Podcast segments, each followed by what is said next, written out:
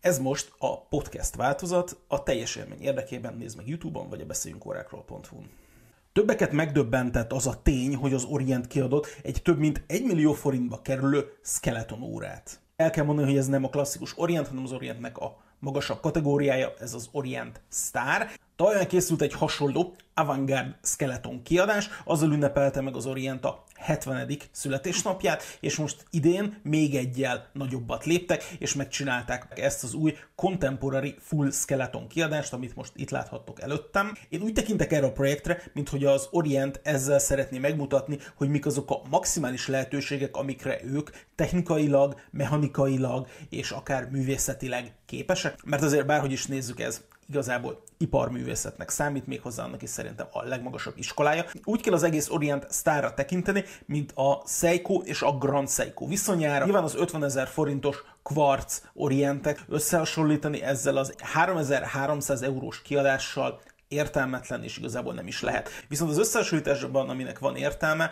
nem olyan régen jelent meg a Roton de Cartier Mass Mysterious kiadása. Igazából, ha már időpontban ilyen közel vannak egymáshoz, meg felépítésre is, meg mégiscsak mind a kettő skeleton, akkor a kettő között azért lehet némi párhuzamot felfedezni, bár az árukban köszönő viszonyban nincs a kettő egymással, az egyik egy 100 milliós kategóriás óra, a másik pedig a másfél millió forint alatti kategóriába tartozik, mégis egy csomó olyan megoldás van rajta, ami ami úgy gondolom, hogy nyilvánvalóan megsüvegelendő. Persze, más stílust képvisel a két óra, teljesen más gyártótól, sőt, még másik földrészeken is készültek, viszont szerintem tagadhatatlan az, hogy ugyanaz a fajta igényesség jellemzi mind a kettő modellt. És ezzel nem, nem azt állítom, hogy az Orientnek minden órája ilyen, sőt, még azt sem állítom, hogy az Orient Starnak minden órája ilyen, viszont azt igen, hogy az Orient gyártás technológiailag erre igenis képes, amikor oda teszik magukat. Első ránézésre annyira absztrakt ez a számlap, hogy így hirtelen nem is tudod, hogy mit néz rajta. Feltűnnek rajta kék, acél, sötét, szürke, sőt néha feketének tűnő dolgok is, és ezek úgy az embernek a figyelmét így szétviszik, és tisztára az az érzésem, hogy mintha egy nagyon-nagyon high-tech dolgot néznék, mondjuk egy űrszondát, csak ilyen viktoriánus steampunk jellegű megvalósításban. Hadd következzen most néhány rövid tényfelsorolása. Kaptunk ugye egy ilyen csontvázasított számlapot és szerkezetet, a szerkezeten belül pedig kaptunk egy saját szabadalmaztatott szilícium gátszerkezetet. Ennek 70 óra egyébként a járástartaléka, és a járástartalék kijelzés is kapott a számlapra. Ezzel kapcsolatban azért vannak kétségeim, hogy ez alapvetően mint megoldás az szerencsés volt-e, mert kicsit még túl zsúfolta a számlapot, nem vagyok benne biztos, hogy az oda egyébként hiányzott. A mutatói természetesen nem festettek, hanem hőközeléssel kékítettek. Jól láthatóak a perlázsos dekorációk, maga a 39 mm és a vastagsága valamivel 11 mm alatt maradt, ez ugye, ezt ugye úgy érték el, hogy kézihúzós maga a szerkezet, és nem automata.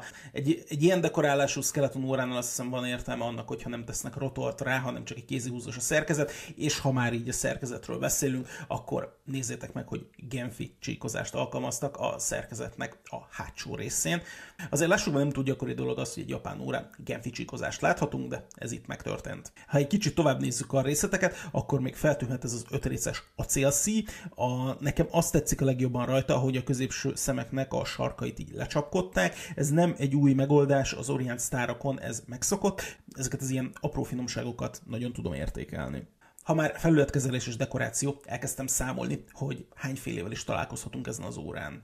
Ugye vannak száhúzott felületek, vannak mélyen barázdált felületek, például az indexek ilyenek, vannak fekete polírozású felületek, vannak már említett perlázsolt felületek, és vannak kimondottan mat felületek is, és ha hátulról nézzük, akkor ugye még a genfi csíkozás is plusz egy ilyen felületkezésnek számít, és ez egyfajta kavalkádot eredményez, ezt azért lássuk be.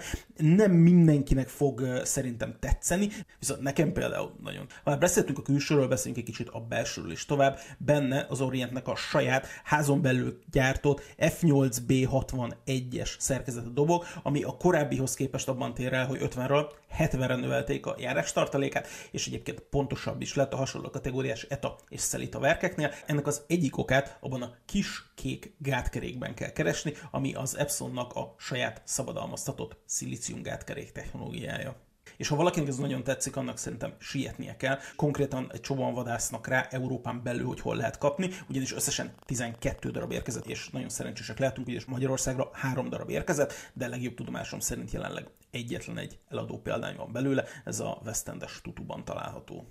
Úgyhogy én kimondottan hálás vagyok egyébként a nagykernek azért, hogy megkaptam a lehetőséget, hogy itt lehetett nálam, és forgathattam erről a csodáról nem akart sem túl elegáns, sem túl sportos lenni, és így találtak egyfajta egyensúlyt ebben a kettőben, úgyhogy ez az óra meg tudja találni a helyét a, akár a hétköznapi öltözködésben, de akár föl lehet venni biznisz környezetben is, és hát nyilván az öltözködési szabályok felhúgulása miatt a nagyon elegáns helyeken is valószínűleg meg fogja állni a helyét. Arról nyilván lehet vitatkozni, hogy 3300 euró az sok vagy kevés, megéri vagy nem. Azt, hogy ebben az órában van-e annyi érték, az szerintem alapvetően nem kérdéses. Ha láttátok itt a képeket, a makrókat, amiket csináltam, akkor egyértelmű, hogy az Orient Star ebben tényleg mindenféle munkát, amit csak lehetett, beletett, hogy tényleg egy olyan dolgot tudjanak kiadni, amire az emberek büszkék lehetnek, és amit ők is mutogathatnak, hogy igen, ez lényegében a márka csúcsa.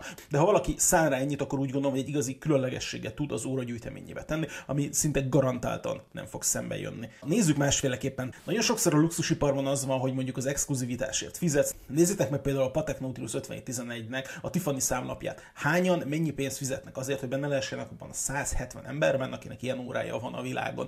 Nyilván ez nem hasonlítható sem státuszban, sem sztoriban, sem történelemben egy Nautilushoz, viszont ha arra gondolsz, hogy nem túl sok embernek van ilyen, a pontos gyári adatot nem tudom, hogy mennyit gyártottak belőle, de hogyha Európán 12 ott, akkor nem hiszem, hogy 50-nél több készült belőle. Erre egyébként nincs hivatalos adatom. Nem emlékszem, hogy kommunikáltak volna erről, hogy konkrétan hány darabot gyártanak de, de azért alapvetően ez egyfajta exkluzivitást nyújt, és nyilván akinek van szemere, az látni fogja, hogy ez nem egy piacos 5 forintos darab. Aztán persze nyilván van, aki erre is csak legyinteni fog, hogy hm, ez is csak egy Orient, de ők a Grand Seiko is ugyanúgy legyintenek, már pedig pontosan tudjuk, hogy ez mekkora hülyeség. Ennyit szerettem volna most erről a csodáról, találkozunk legközelebb.